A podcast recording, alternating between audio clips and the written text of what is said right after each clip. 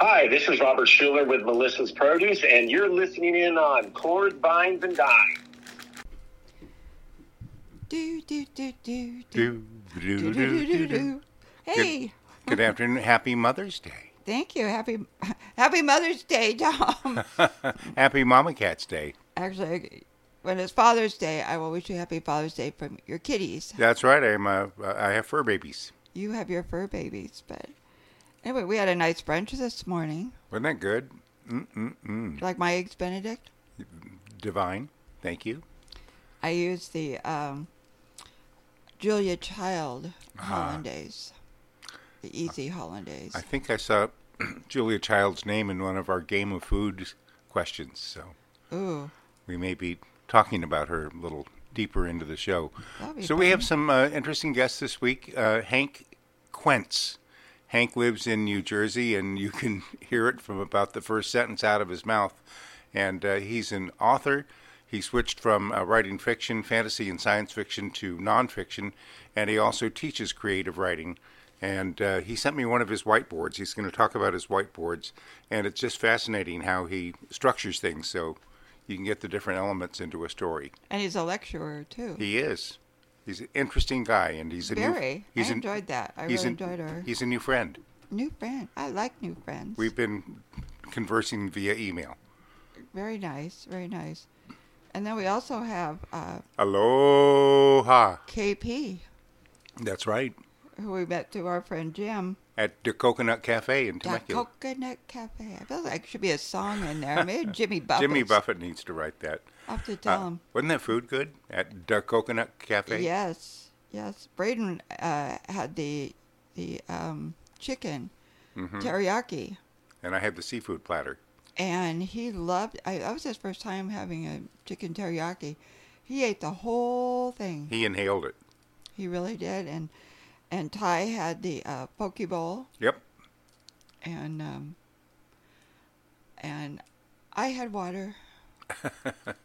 well, there you go. No, I had bites of everybody else's. Yeah, That's good. So- Oh, and those little little dingers at the the, The thingers. the the- thingers. oh, the donut thingers. Yeah, what were they called? I don't remember the name, but we'll look it up. And Yeah, those were so good. I think they're originally Portuguese, aren't they? And then they Yeah. brought them to the islands. And uh, sometimes they're filled.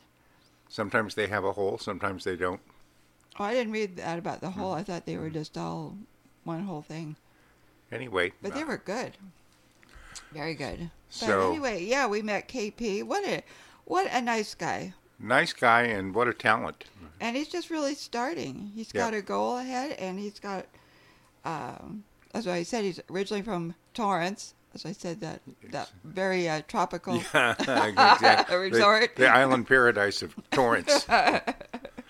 and then finally, we're going to uh, revisit uh, Robert Schueller from Melissa's Produce. We had a great visit with him a few months ago, so we'll go uh, dig that out of the archives and share that.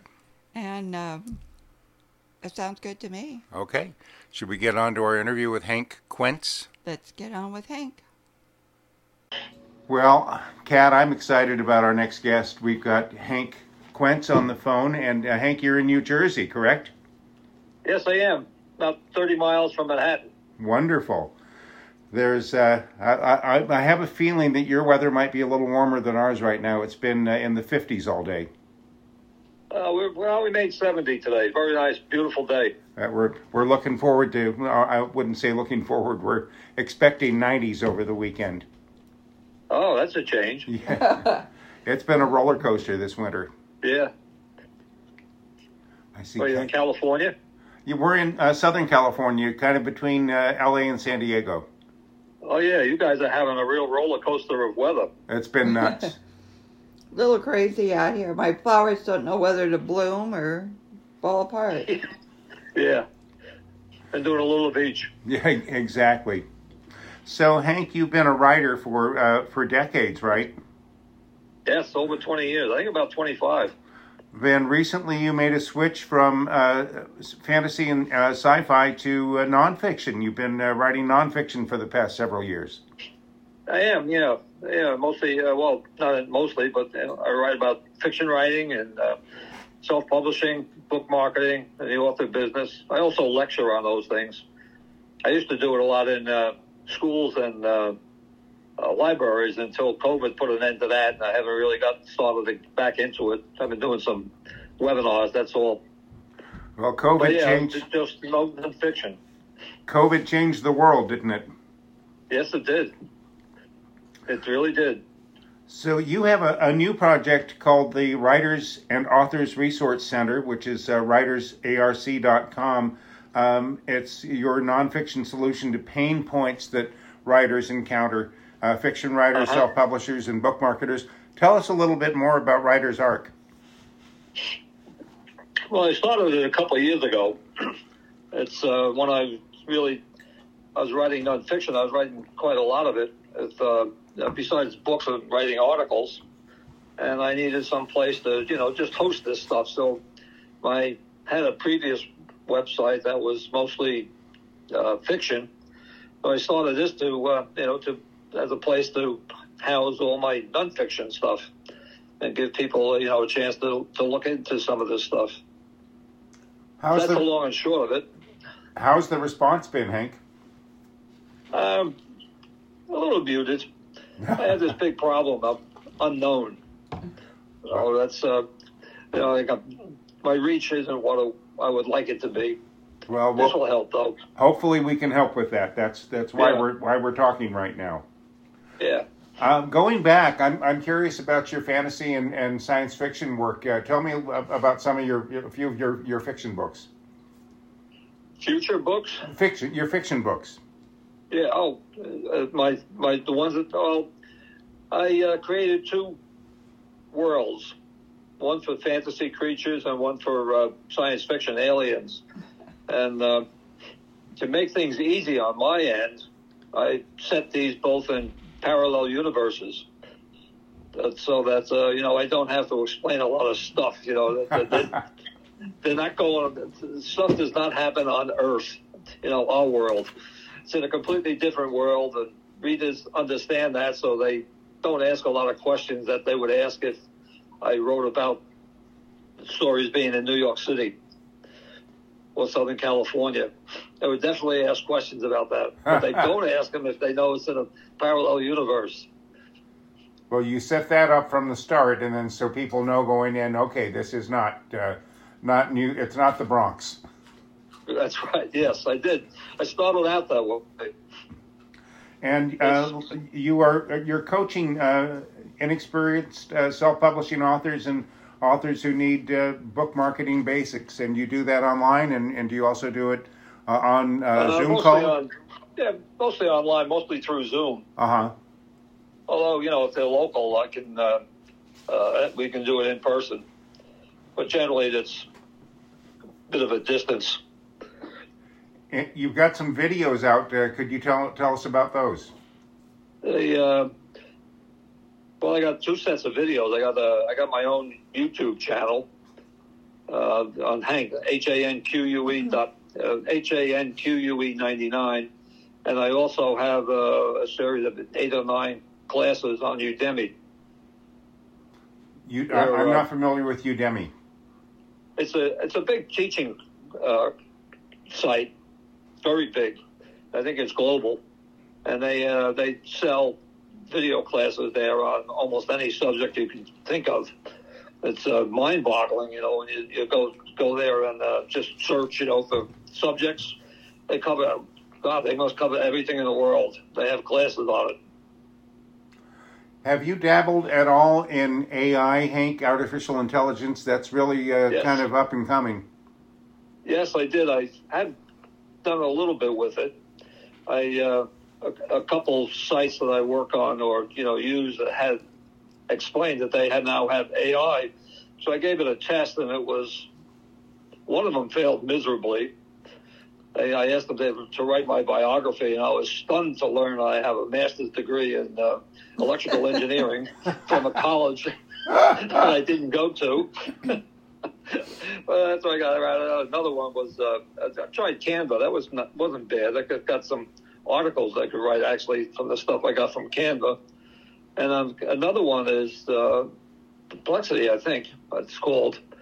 They're very good. They give you advice on uh, you know, they do the same thing. They pull stuff from the web, but this one gives you where it came from. They give you the link on where they found the stuff on the on the uh, on the on the internet. So that's very useful to find out where the stuff came from. The articles are much better than the AI stuff. It's interesting. I'm beta testing. Um, uh, I'm, I'm, under a, an NDA. I can't disclose, but I am beta testing an AI program, and it, it sometimes it just makes stuff up. It's crazy. I'll, I'll ask for a list of restaurants, and it will give me in, in, a specific area, and it will give me a list of restaurants that are 50, 100 miles away. It's, it's crazy. Yeah. But uh, you know, yeah. I correct it. I say no, that that's not right, and it'll go. Oh, thank you. I'll I'll make sure to make note of that. Yeah. I think AI will have a big problem writing stories, at least initially, because it's it's a robot, and stories depend upon having an emotional arc, and I don't see AI having an emotional arc ability yet. Yeah, I maybe it will someday, but I don't think it does right now, and I don't think it will in the near future. Yeah, I think the key word is yet. I think uh, it's coming. And Kat, I know I you had know. something you wanted to. Well, I was going to ask about his book. Your first book was that was uh, Zaftan Entrepreneurs. That, yes. And it was a trilogy.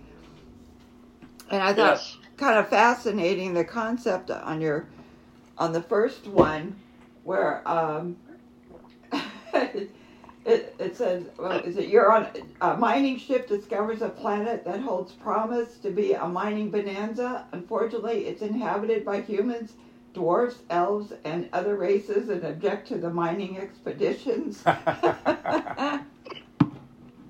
yes, I'm. Uh, uh, that I unpublished that a few years ago for some reason I can't remember why, but I'm just about to republish it. And uh, truth be told, I never wrote the third book in the trilogy. well, when you republish, I'd love to read it. Well, I'm gonna yeah, I'm gonna republish it, and uh, I, I'm getting new covers. I should have those shortly. As soon as I get new covers, I'm gonna uh, republish it. First, both of them, Zaftan Entrepreneurs and Zaftan uh, uh, Miscreants. Well, that's wonderful. I did have a storyline for the third one, but I never wrote it. I kind of uh, lost my enthusiasm for writing fiction, so I went for nonfiction. Do you do you plan on writing any more fiction in the future, or do you think you're going to stick with nonfiction? I, I wouldn't I wouldn't say no, but um, I really don't have any enthusiasm for doing it. Yeah, I don't know. I don't know. I think I just matured. You know, it just evolved. It's it's tough when the uh, when the spirit isn't there, and when you just don't have the. It's just the heart isn't in it. Yeah, and I know, and I did. I, without the enthusiasm, I did write a couple stories, and they were really bad. So I, I really just lost it. I, I might be able to get it back someday, but uh, not in the near future. So what else is what else is on the uh, calendar for you, Hank? What else do you have going on?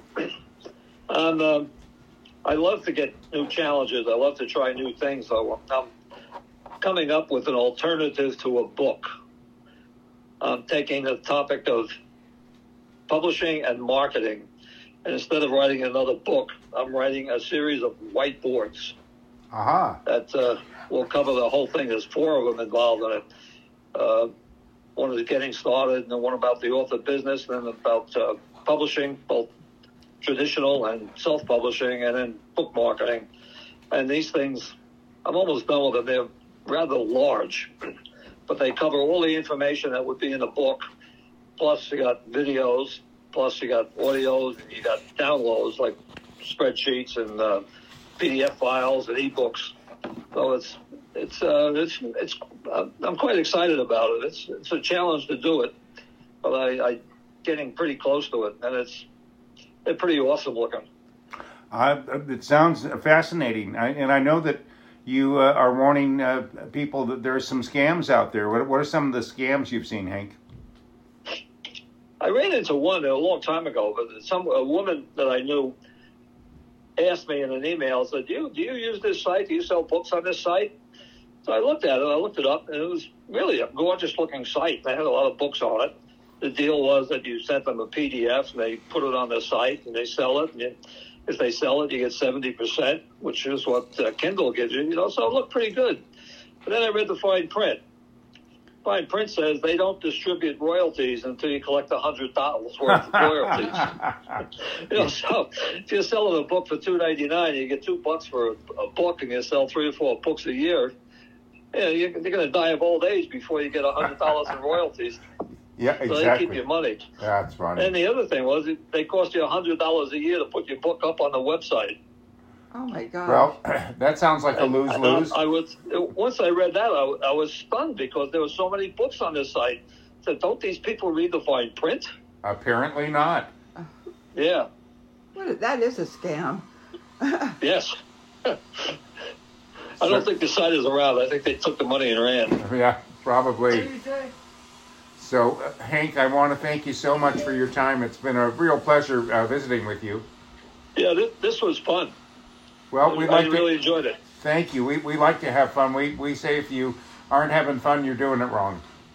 That's right.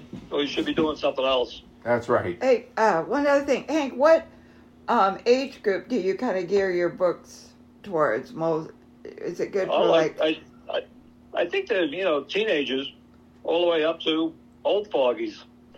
I think it goes the whole gamut. I think it's. I don't think it's age as much as it's people who have a sense of humor. there you go. Yeah, and uh, my my sense of humor is kind of weird. So you know, you got to have, you got to appreciate the humor. I- but then that, that's all ages. I, I knew I liked you, Hank. Well, thank you so much for being our guests, and our guest, uh, and uh, it's been a joy talking with you. and where can people Okay, find your you. books? Oh, wait a second. Where can people find your books? Amazon. Amazon. Okay. And that's Yeah, Hank search for my name. There's about 25 of them up there. Hank Quense. Q U E N S E. Correct. All right, that was Hank Quense on Chords, Vines, and Dines. Uh, what a fascinating guy! And uh, if you recall, during the interview, we spoke a little bit about AI. And uh, I can't go into details because of a non-disclosure agreement, but I'm beta testing AI for a company that's uh, got it in beta. And um, one of the things that Hank said was uh, AI can't write a good story because it doesn't have emotions and you need an emotional arc. So I wrote to AI, I said um, exactly that, and AI said, I told, um, oh, let's see, here we go. I can see where your author friend is coming from. After all, emotions are a big part of what makes stories so compelling. They help us connect with the characters on a deeper level and feel what they're feeling. Without emotions, stories can feel flat and lifeless. However, I believe, this is AI talking, I believe that AI is capable of writing good stories with emotional arcs. In fact, I think it's only a matter of time before AI writers are able to produce stories that are just as emotionally engaging as those written by humans. And then it goes on to three uh, bullet points of why. And here's Hank's response Yeah, AI probably will get to a point where it can write an emotional arc in a story. Do I want to read such an AI story? Probably not. I'd rather read a story written by a human, not a machine. I guess I'm biased. Gotta love Hank. Yeah. I got a little bit of movie trivia here. Well, actually, it's really kind of an easy one, but All right, lay it on me. um, okay. This is a very easy question. Okay. What movie was the lines "We'll always have Paris" and "Here's looking at you, kid"? Casablanca. Of course. Did you know that those lines are the most quotable few minutes of all cinema? As Rick prepares to say goodbye to Ilsa, we get to experience You'll Regret It, maybe not today, maybe not tomorrow, but soon and for the rest of your life. We'll always have Paris, and here's looking at you, bringing tears to the eyes of moviegoers for generations. Yep. Uh, Here's Looking at You, Kid was voted the number five movie quote by the American Film Institute. Wow, number five. I'd love to know what one through four are. Probably something dirty, you know, from The Godfather. Oh, probably Gone with the Wind. I would imagine. Oh, yeah, Mhm. yeah.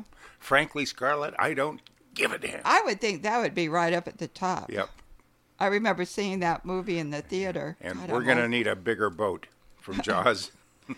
Uh, I know when Rhett said that to Scarlett, I went, oh my gosh. Everyone did. Yeah, it shocked me.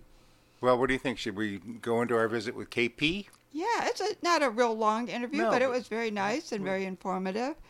And we look forward to having uh, KP on again. We're going to be following his career. He's he's got a a huge road ahead of him, and he's going to fill it all up. I can just feel it. So when he does his record release, we're going to get him back on the show and play some more of his music. Yep. Go to his concerts. Yep. He's, he wants to tour. He should. He should, and he will. And I know he's got Jim and his wife backing him up and helping him along, and it'll work. Okay, so here we are. Here's KP on Chords, Vines, and Dines. Thank you. I just wanted you guys to hear something special. Well, Well- you, you delivered. Thank you guys. Jim, it's been a long time, and I was so glad that you contacted me about coming out here. I know, it's it's such an exciting thing for me to do because we're doing big venues, and I forgot what it's like to find new kids. So for me, this has been uh, like a dream, and then to find this guy is beyond words. So where did you find him? Well, that's uh, in the kitchen. Okay. one of our cooks.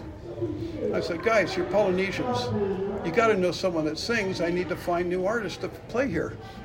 And the guy's comment was, I know a guy that kind of sings. Kinda. And then he played this.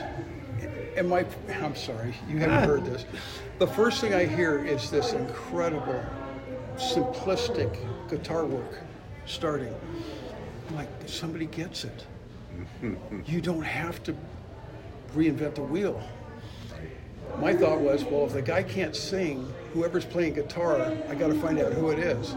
And then he starts singing, and I'm like, this is, I mean, it was, we call it chicken skin. It's goosebumps. Yeah, right. From the second he started singing.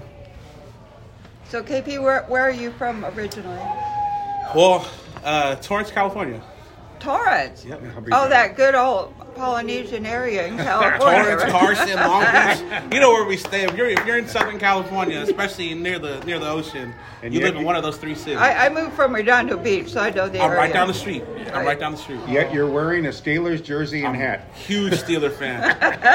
All my other family, they, they're Raider fans and Niner fans. Um, me and my brother are Steeler fans. All right. Yeah. So, how did you get started playing? Oh, I was young. I, I started ever since I can remember. Um, started singing in church. Uh, did that, and then you know started doing uh, talent shows in elementary school, leading up to middle school, going to high school. So uh, I had an aunt that would sing, and I was always with her. She would babysit us as, as kids, and um, I just picked it up. You know, she started singing, and she was like, "Hey, try singing this or try singing that." And then so it was all imitation from there. And then I grew up and ended up loving, you know, singing, especially in front of like crowds and people. You know, the the feeling of being on stage is pretty incredible. In the So- church, did you do any gospel or? So yeah, it was like gospel music. Um, I actually played guitar, you know, for church. I started on guitar before I even sang. I sang for maybe a year in, in church, and then um, went through life, fell out of that. You know, um, I was kind of the kid that went left. Both my parents are law enforcement. Well, they're retired now, but I was I was a kid that went this way, and uh, you know, had to figure out, you know, the things that I went through. And, came back to church. And now I'm doing it back at church now. There you go. uh, now Full circle. Yeah, full circle. Great. So what? excuse me. What's what's in store for you in the future? What do you What do you want to do? I want to tour. That's my goal. I, I want to make music and I want to tour. Uh, that's always been a dream of mine ever since I was a kid. Um, it wasn't really about you know living the the big life like millionaire life. It wasn't about the money or any of that. I've seen I've I played with a bunch of artists and I even have family members that are artists and just to see the places they travel and get to share their music um, and their journey through their music while out there is, is, is pretty incredible. All the pictures and videos that I see of the crowds and stuff like that. that that's ultimately what I want to do. And do you do you write your own music? I do. I do write my own music. Um, I do have a single that I that I'm going to release pretty soon. Um, it'll be anywhere you can find music, Apple, Spotify, things like that. Just like our show. Just like your show. exactly. And we can find you just with the initials KP. KP310 on, on YouTube and then um, KP underscore 310 on Instagram. Okay.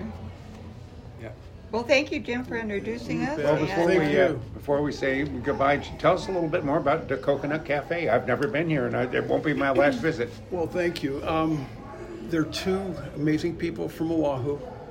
He's a uh, disabled vet. Uh, she is the face of Aloha. It's the only way to describe it. I have never seen that woman not smile, and it carries on with her food. Uh, a lot of my artists uh, from Hawaii come here, and they said it's good, if not better, than home. Wow. And and one artist in particular is like he comes here and he just plays. Uh, we were here for the Grammys, and three of us came over here two nights before and just played. How fun. It's I mean it's we all started to do that, and we forget our paths kind of go crazy, and you forget about how much fun it is to come in here and play and see people's faces and. Um, the food is incredible. The people here are incredible, and I want to make this someplace where we share the culture of Hawaii and Polynesia. Uh, like we're doing lei making one night here, um, organizing people from the islands to reconnect, and that hopefully that's what we're going to accomplish here. Well, it's been a pleasure, and uh,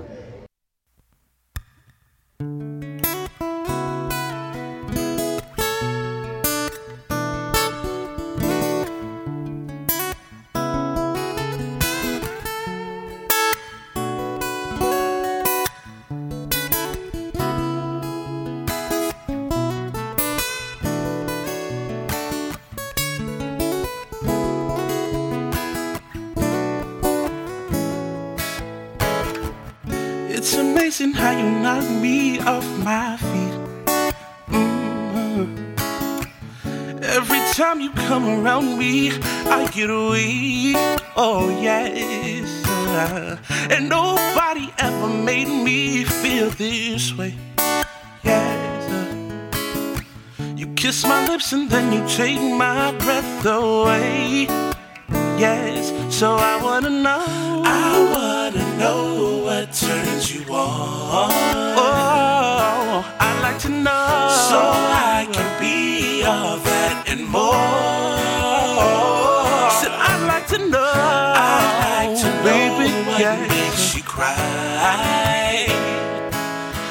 I can be the only one who makes you smile. Girl, he never understood what you were worth. Mm, no. And he never took the time to make it work. No. Baby, I'm the kind of man who shows concern. Yes, I do. Way that I can please you, let me learn. So I wanna know. I wanna know what turns you on. Whoa, whoa, whoa. I wanna know. So I can be all that and more. I'd like to know. I'd like to baby, know what yeah, makes yeah. you cry so I can be the one who always makes you smile. Tell me what I gotta do to please you. Baby, anything you say, I'll do.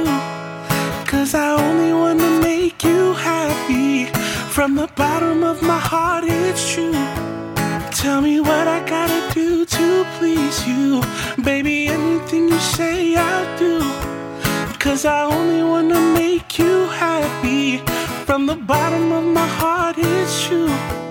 Tell me what I gotta do to please you. Baby, anything you say, I'll do. Cause I only wanna make you happy. From the bottom of my heart, it's true. Tell me what I gotta do to please you.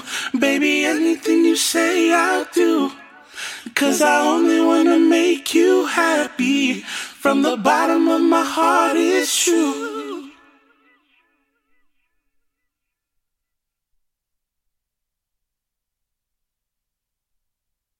Hi, this is Martha Davis from the Motels, and you're listening to 10 Temecula Entertainment Network. What a talent KP on Chords, Vines, and Dines. What do you think, Kat? Oh, yes. And such a nice guy. Super nice guy. Super, super nice. Okay, before we have our little visit with uh, with Robert Schueller again. Oh, by the way, Melissa's is the official produce sponsor of Chords, Vines, and Dines. That's melissas.com. Uh, and I'm going to put your uh, feet to the fire, Kat. You need to pick a recipe. I know. I've been busy cooking for my uh, my vendor event that I had yesterday out Okay. at at Awanga, and um, so now I'll get back to thinking fun things. Okay, good, because I want to find out what you want to prepare, and I want to write to Robert so we can get the ingredients from Melissa's. Okay. Before we uh, go to our visit with Robert, why don't you pick uh, two cards? Any two cards. Any two cards. And we'll play the game of food. So, what are you starting me on? Ingredients. Okay. Mm, okay. This thick, ultra creamy, fermented dairy product is a popular condiment spread and side dish throughout the Balkans. Okay. Is it A, uh, Kajmak, K A J M A K? B, clotted cream, C, labneh, L A B N E H, or D, kumis, K U M I S? Boy, this is a total shot in the. I'll go with A. I have no idea. Oh, God, I hate you. ding, ding, ding, ding, ding. God. Even when you don't know, you know. I mean, it's All like, right. For you, I have cooking tools and techniques. This Japanese clay pot is used to make all kinds of soups, stews, hot pots, and rice dishes. Is it A, a tagine, B, a donabe, C, a dolsot, or D, a kadava? Japanese clay pot. I'll go with C. Dolsot. It is B, donabe. Oh, that's what I meant to say. All right, my turn. okay, uh, regional dishes. This chewy, starchy mass of mashed plantains, ca- cassava, or yams is a staple carb in West Africa that accompanies soups and stews.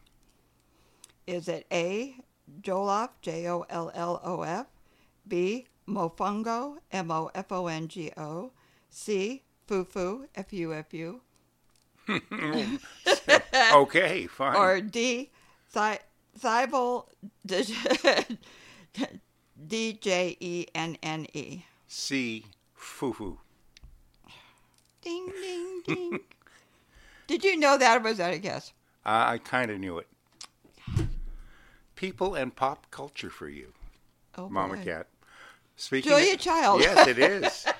you, according to her, you must have the courage of your convictions to flip this floppy food in a skillet. Is it A, a Spanish omelet, B, a potato pancake, C, eggs over easy, or D, crepes? What was? Repeat the question? Sure. Uh, you must have the courage of your convictions to flip this floppy food in a skillet. Um, crepes. No, Potato pancakes. I haven't. Th- oh You're going to argue with Julia? no, but she's wrong. I don't know. I have. I. Uh, well, I can do crepes. Actually, I don't flip. You don't flip crepes, really. I've been flipping omelets lately, and I'm getting fairly good at it. You toss it in the air with the pan and Yeah. flip it. Mm-hmm. Oh, we have to video that. Okay. Deal. We'll do that. All right, let's go on to our encore presentation of our uh, visit with Robert Schueller, who's the uh, spokesman, uh, the head uh, public relations guy for Melissa's Produce. Melissas.com is our official produce sponsor. He is so knowledgeable. Ah, amazing. I mean, he can just, you mention a fruit or he just tells you all about it, the whole history behind it, where it comes from. As, What the season is for it. as you can tell in the interview when we talked about dragon fruit. Oh, yeah. All right, let's go on to Robert. I am so excited and happy to have Robert Schueller from Melissa's Produce as a guest on Chords, Vines, and Dines. Kat, you and I have known Robert for uh, a few years now. I think I've known him uh, maybe a little bit longer, but uh, welcome, Robert. Hey, thank you. Hi, Robert. I, I'm just absolutely loving the fruit that you sent us this last week. And I've got so many questions. The, the mangosteens, number one. Oh my gosh. Yes, the mangosteens. If you didn't know, they are the queen of the fruit in in the in the in the fruit world here. Um, they're they're not named uh, mangosteen uh, uh, because it is it is actually not related to the mango, and I always get that question: mangosteen like mango? No, totally different. But it is also called the queen of fruits. The reason for that is because uh, the Queen, Queen Victoria in England uh, tried mangosteens that were brought in from Asia, and it became her favorite fruit, and that's how it became what it is today. Most people who have ever tried a mangosteen, most have agreed that it's one of the best, if not the best, tasting fruit that is available to us in the world. They are a purple fruit kind of about the size of a, of a good sized tomato. It has a purple leather skin, but when you break it open or cut it open, inside is a white segmented fruit. And the flavor profiles, well, Kat and Tom, you guys can talk about what are the flavors that you're tasting when you enjoy a mangosteen. Well, like you said, it's creamy. It's very Okay. sweet. Uh, there's almost, to me, a little citrus hint to it. Uh, maybe a, a berry. Um, uh, Kat, what do you think? I don't I don't know if I get the berry. Maybe I get more citrusy. Um I get like pineapple. Mm-hmm. yes. peach, melon, but it's so unusual because, you know, there's very few fruits that are white. The only other white flesh fruits are like um, lychees. And it does have a quality similar to a lychee, rambutan, and a longan, and those are few of the other fruits that are white flesh. But obviously, being a fruit, it contains uh, one to three little seeds on the inside, but it's just a unusual fruit. But in Asia, in uh, in in Mexico and South America, it's very well known, and it's just one of those fruits that we now have available. It wasn't until about ten years ago that they actually became available to distribute into the United States. So all that time, we never got to experience uh, the mangosteen, and now we do, and they're delicious. And our company, Melissa's Produce, uh, we distribute them um, all over the United States. There, Wow. And is it available year round, or what's the season for a mangosteen? it is uh, typically almost year round. I'd like to say about nine to ten months out of the year. There are two seasons.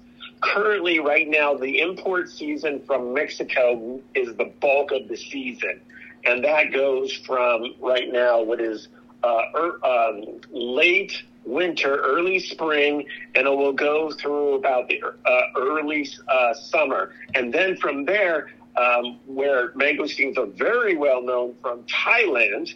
Um, they go from the summertime until early fall. So, yes, they're not going to be available year round, but over time and as demand increases, we're going to see that fruit more prolific in your local produce departments. I tell you, you should develop a huge giant like nutcracker to get those things open. It was really hard. Yes, uh, there's two ways you can do it. You can actually either squeeze it and it starts to kind of rip apart, kind of like a leathery skin. But the easiest way to do it is to score it with a knife, like a steak knife, about a quarter inch all the way around into a circle, and then you can just like pop off or or like twist it, and it come and actually once you take off part of the skin there, the the fruit is very easy to get out of its shell. Very unique shell. Um, you know, it's not like totally tomato shape. It's more like uh, well, it is round, but it's almost like the shape of like a, a persimmon. Um, Yeah. Yes. It also has that calyx, that leaf that kind of grows over the top of the skin um, as it develops. So um, it's an interesting fruit. And like I said, it's only been around for about 10 years here in the United States. But anybody who's been on international trips in South America, Mexico, or especially in Southeast Asia, um, that mangosteen is very well known. I worked with a man who said he had had it in uh, Thailand and he was very familiar with it. And I uh, utilized the method you talked about, scoring it with a knife, and it just popped right open. And I will not argue with you, that is one of the most delicious fruits I've ever tasted. Definitely. There you go. Let's talk about ugly fruit or unique fruit. Robert, tell us about that. Okay. Well, I spelled it U G L I or unique, U N I Q. It's the same fruit. This is a crossing of a tangerine and a grapefruit. I think it has more characteristics of a grapefruit because of its larger size. It's called ugly or unique fruit because that's what it looks like on the outside. But don't judge a book by its cover. It has a greenish, yellowish, brownish skin that peels as easy as a tangerine. In fact, it almost falls apart as you peel it. Inside is the fruit. It segments just like a tangerine, but um, uh, grapefruit size, and it has the sweetness of the tangerine. It has some acid like a grapefruit. And these fruits are only grown in Jamaica. The season is typically 10 months out of the year. So half of the year it will say ugly fruit, and the other half will say unique fruit because of the two main growers in Jamaica that grow that fruit. Well, I think it's delicious. Uh, it, it is, I would agree with you, closer to a grapefruit, but it's it's not really like any other citrus, and the the flesh itself is is got a be- lovely orange color to it. Yes, yes, and um, I kind of it's kind of a, a, little bit similar, but probably not as tart than that of a Minneola. Now, a Minneola is a orange, tangerine, and slight grapefruit mix. But in terms of the ugly unique fruit, it's a uh, it's a white grapefruit um, mixed uh, with a tangerine. But the flesh and exterior is more yellow than the other colors. But you know, you will have green colorization and uh, brown colorization on the outside. But when you peel it open, it is um, really more similar to the um, yellow, uh, you know, the white flesh grapefruit than anything else. So, Robert, I'd like you to talk a little bit about the Miracle Berry cubes, and then we have a story to tell you about them. Okay. Well, the Miracle Berry is an item that Melissa's had uh, tried introducing about 10 years ago into the marketplace. It's an actual berry. You can Google it. It looks like a little red berry, uh, like a holly berry, a little bit bigger. Um, and this particular fruit grows in a lot of um, um, seems to be found in a lot of third world countries like Africa, in the continents of Africa in an area where grow, the growing season is very short. And um, there's a reason for that. Um, so, you know, obviously, with the, in, in, in most of the continents of Africa, there's um, a lot of areas that are very hot, um, especially from the summer to the fall. And then, of course, then there's, the monsoon season. That gives very few uh, fruiting trees that actually have a chance to grow in such a, you know, unusual weather climate. This is also an area where you find these miracle berries growing.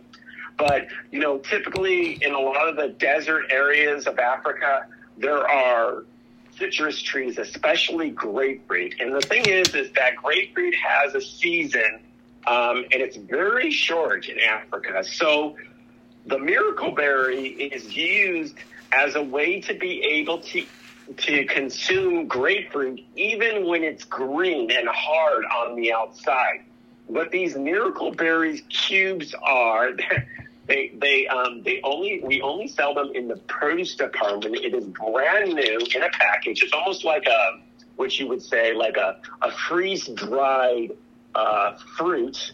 Um, so you you take one of these miracle berry cubes. There's about a dozen of them in the bag, almost a dozen, and what it does is it neutralizes your palate, your your taste buds, and it makes something that once tastes sour, it makes it taste sweet. So I invite you to try this. Get some Miracle Berry cubes. Enjoy one like a candy, but it's the the, the um, actual enzyme is um, from that of a fruit called the Miracle Berry. And then just a minute after consuming the Miracle Berry, which tastes like I would say candy, go ahead and bite into a lemon. Go ahead and bite into a lime. Go ahead and bite into a grapefruit. Anything that makes you pucker, it is not going to taste sour. It's actually going to taste sweet. Okay. It's just one of those items you've got to try. Yes, I, I, I agree absolutely. Let me t- tell you about our experience. We uh, we tried them last Friday, and it was Kat's birthday. She's born on St. Patrick's Day. So we tried uh, with the little Miracle Berry cube, and then we bit into a lemon, and it certainly was a lot sweeter. And we read the package; it said the effects last from 20 to 40 minutes. Well, two hours later, we were out to dinner, and we took our first sips of wine, and went, "Wow, this wine tastes really sweet!" And it took about another hour for it to fade away. Yes, it will uh, do different things to different palates. That's around the average 20, 40 minutes. Sometimes it lasts longer, but I'm sure it made a dry uh, glass of wine taste like almost like sugar wine, like a Moscato dessert wine, right? It did. it did. But what an experience! And I, I uh, along with you, I recommend to our listeners that they go out and uh, go to melissas.com and order some Miracle Berry cubes. I think you'll be amazed. Yes, it's definitely one of those bucket list items. You've got to you've got to experience it to actually realize how unusual these fruits that are grown in third world countries are used um, as a way to be able to enjoy a fruit that has not ripened on the tree or make something that doesn't taste so sweet and, and starchy that can taste absolutely sweet and dynamite like candy. So, uh, tasting is believing, I guess, in that regard. Agreed. We have two items left on our plate. You sent us more than that, but this is uh, what we're going to cover today. Let's uh, we'll start with the yellow dragon fruit, and we'll wind up with the pink pineapple, which is a mind blower. Okay, um, the yellow dragon fruit. First of all, Melissa is the largest variety supplier of uh, tropical fruits in the United States. One of the most trendy, new, newer ones in the last 15 years when we when Melissa's first made dragon fruit available here in the United States. This is a fruit that is uh, extremely popular in Southeast Asia, kind of like the, the, the mangosteen. But they're also grown in Central and South America, where they're referred to as pitaya. Uh, pitaya means fruit of the cactus. Anyway, the dra- there's actually three different varieties of dragon fruit that are available to us in the United States, and each of them have a different sweetness level. They have all a very similar texture to them, and and and also looking at them, they look the same. However, the most common is the white flesh dragon fruit, which is a pink dragon fruit with white flesh and little black seeds. Then uh, there's a there's a sweeter version. I would say the white flesh version is very mild. Then there's a slightly sweeter variety called the red dragon fruit. It's pink on the outside, just like the white one, um, but the flesh on the interior is like a red magenta color. The only way you'll know the difference between those dragon fruit is reading the sticker of what the flesh color is. However, we're talking about yellow dragon fruit. The yellow dragon fruit are actually yellow on the outside. The flesh is white with the little black seeds, just like the other dragon fruits with the little black seeds. However, this yellow dragon fruit is terrible, I guess, what you would say in sweetness levels and enjoyment, just like the mangosteen. It too is a white flesh fruit with little black seeds, in this case, like a berry. And wow, it is dynamite. absolutely packed with flavor. I love that dragon fruit. Now, uh, all your fruit, like the dragon fruit, you say comes from Southeast Asia or you know tropical area. As um, I know, there's a few growers in the U.S. Probably not many because of the climate. Do you source anything um, from local, or does it come from um, overseas? Okay, well, currently the season um, is imported in. It comes from Vietnam. It comes from Nicaragua. Um, it comes from Guatemala. So, but there is a, actually a large domestic season. The domestic season will start up in just a, um, in the next month or so out of the state of Florida. Florida is one of two states that grow them, and then in the summertime it is the California season. That is the original, where the original dragon fruit came from when we first started growing them here in the United States. They're actually grown in Southern California, in the area of Fallbrook and San Diego. The hillsides are covered with these vining cactuses producing these um, awesome fruit, the pink uh, skinned ones. However, the yellow dragon fruit, the one uh, that is the sweetest and the one I like the most is actually from the country of Ecuador. Wow. It is so delicious. So delicious. Yes. And, and dragon fruit has become so popular, you know, popular as at the juice bars, at like frozen yogurt areas across the country, and also even at popular coffee shops to put them in like a drink, like a tea drink or whatnot. So the dragon fruit is available uh, in the last few years and now uh, 365 days out of the year because of the consumer demand for them. Yeah, I'm a fan. Me too. I love it. Please, okay. please tell us about pink pineapple, Robert. I'm looking at it and there, there's no mistaking it. it's pink. It is pink. Uh, you couldn't tell that on the outside, but when you cut it open, the flesh is pink. But there's something special about the pink pineapples. I know most people are familiar with the gold pineapples, delicious. Now, how are they different? Well, pink pineapples are a little bit pricey, mainly because of the supply and demand. The demand exceeds um, the supply that's available to them. So they're a bit pricey right now. At your local store, you'll find them for about in the $20 range there. Um, and it's going to be like that for a while. I remember when we helped introduce them um, with Del Monte, who's the grower out of Costa Rica. Oh, you didn't know, like commercially, all pineapple, the gold ones, and of course, all these pink ones are from Costa Rica. That's been pretty much the standard for a very long time here in the United States there. But the pink pineapple, they are one sweeter than the gold pineapples. But the biggest difference is the acidity of the gold common pineapple that you eat has a lot of acid. So it's a lot of acidity, you know, like tanginess.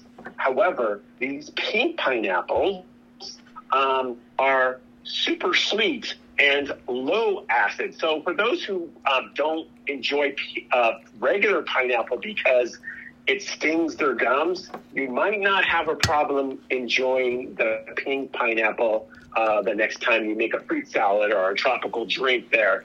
Give it a try. They've been very, uh, very much a novelty gift to give for birthdays and anniversaries, and then with special events, you know, like Mother's Day or Easter or Passover, you know, some special occasion, it seems to be a very novel item that people are into. If you Google it or search it on the uh, on the social media um, out there, you'll find so much about what people are doing with it and how special this particular fruit is.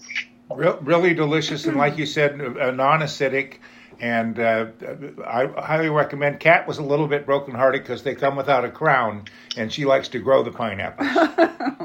oh yes, and that is the reason why it doesn't come with the greenery, the crown on top, because at the grower level, uh, the pink pineapple represents less than 1% of the pineapples that are growing.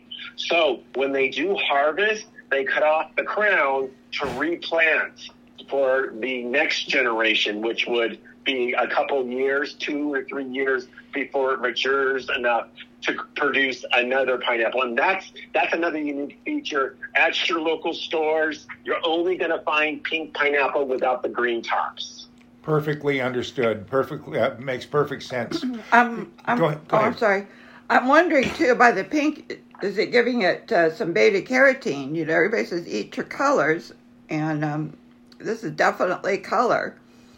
Do you know anything Yes, about it that? It does or- have the antioxidant qualities to it. It's also a lycopene, um, which is typically a fruit that is has the colorization of red and pink. Um, definitely, um, um, even though by USDA standards, uh, since they haven't made a new universal code uh, for the nutritional labels, um, you do play upon the antioxidant qualities that are in that particular color versus gold and yellow, which have another set of antioxidants that uh, the fruit allows. But really, it comes down to flavor. Yeah, it does. Um, Robert, you're so knowledgeable on everything. How did you get started at Melissa's? What's your background? Uh, okay, well, thank you uh, for asking that. Um, actually, I've been the spokesperson and director uh, of public relations for Melissa's for almost 26 years now. Um, when I finished college with my degree, my business of science and marketing, I really uh, was really into wanting to be pursue a career in the food industry, and I in my college where I graduated from, Cal State Long Beach, in the job tracker, um, which was at that time a newspaper that posts um, some local jobs. I came across an ad for uh, a job offering in marketing department uh, for a food company called World Variety Produce Ah, aka the brand name Melissa's Produce, and that's how it all became to be. I've been, uh, like I said, I've been speaking for the company for now 26 years. Um, I am a director now, and through that time, I've acquired a lot of knowledge. I started uh, our company's website, melissas.com, uh, 20 some years ago, and our, our, all of our social media handles, which are at Melissa's Produce. And during that time, also created seven produce cookbooks with our chef team uh, at Melissa's as well, because over time, being in the industry and being at that company for so long, for a company that produces and provides and distributes over 1,500 different produce items, you just acquire a lot of knowledge about all the products. and we've been So privileged. that's it in a nutshell. Uh, we we've been privileged enough to uh, have been in Melissa's kitchen a few times, and uh, that it's amazing. And uh, what what comes out of that kitchen is incredible. The books are wonderful. Well, thank you guys. Yes, um, our uh, we have a corporate uh, test kitchen in, in our facility. We're located in South Los Angeles. It's our only facility for all the United States. We actually distribute it in all 50 states and Canada. We import from about 40 different countries when it's not available domestically. We source internationally, and when you know it's winter and cold here in the United States, we look below the equator to find the produce items that are in season and make them available here at your local store or even at food service at restaurants that we distribute to in as well uh, as best we can and if possible on a year-round basis. Robert, quickly before we go, I wanted to touch on a couple of other items: the Ojai pixies and the baby russet potatoes, which are so cute. Yes. Oh my gosh, we couldn't talk right now during the months of March, April, May, and early June. I hands down one of the best tasting fruits and one of my favorites are the Ojai Pixie tangerines. These are late season tangerines. They actually just started up in uh, uh, early March, and they'll go until early June. They are like what I say, like the perfect tangerine. They are grown in Ojai, California uh, which is unique to all the other tangerines that are grown more in central California, there in the Fresno area. These are grown on the coast of Southern California, not too far from Ventura, about 15 miles in, where they where that Ojai Valley um, is pretty much like 90% of the crop is Ojai Pixie tangerines. These are the sweetest, the juiciest, the seedless easy to peel and just so delicious because they're a late season uh, variety that stay on the vine much longer because of the proximity of the Ojai Mountains, which are from east to west versus north and south. The sun is on these tangerines from morning into night, and that is the secret to why these Ojai Pixie tangerines are so delicious. They really are. Uh, I had gotten a bag uh, before, and you had a great recipe on there. I think it was for scones. And I saved the bag just so I could make it. I haven't made it yet, but I'm going to make it. I was waiting to get some more tangerines. Melissa's.com has got hundreds, if not thousands, of incredible recipes, right, Robert? Yes, on Pixie Tangerines, I'd say there's at least 15, maybe 20 different varieties from desserts to drinks uh, and cooking from side dishes using sauces and dressings. There's nothing you can't do with it. In fact, um, if you're ever in Ojai, California during the season, they in that town because it's like the the it's like the official fruit of Ojai, California. Many of the restaurants serve it, but there is the hotel, the, the, one of the famous Ojai hotels in the downtown area. You can get a pixie tangerine uh, facial and massage ah. where they infuse it um, uh, in the whole process and you know everything in terms of decorations and and you know just driving through the small town of Ojai, California, uh, you will really embrace what Ojai Pixies is all about. Robert, we could go on for hours, but unfortunately, we have another uh, call lined up. Um, can we do this again in another three to six months? Any season. All sure, right. of course. Let's let's talk about all the exciting, great varieties that are available to us in the summer months. That would be awesome. We'll stay in touch, and thank you again so much, Robert, for being our guest on Chords, Vines, and Dines. Thank you, Robert. Thank you, Kat and Tom. Thank you so much, Robert. Uh, it's always a joy. We're going to have to have you back for a another interview. I think uh, he did say uh, every season he would be happy to come back. So we're uh, about ready to head into summer. So we'll bring him back as summertime draws near. And I think he said grapes and berries and all sorts of wonderful summer fruits that we'll talk about. Ooh, my favorites. Yep. So happy Mother's Day once again. Thank you. Happy Mother's Day to all the mothers out there. And thank you for listening to Chords, Vines, and Dines. We'll see you next week. Bye bye.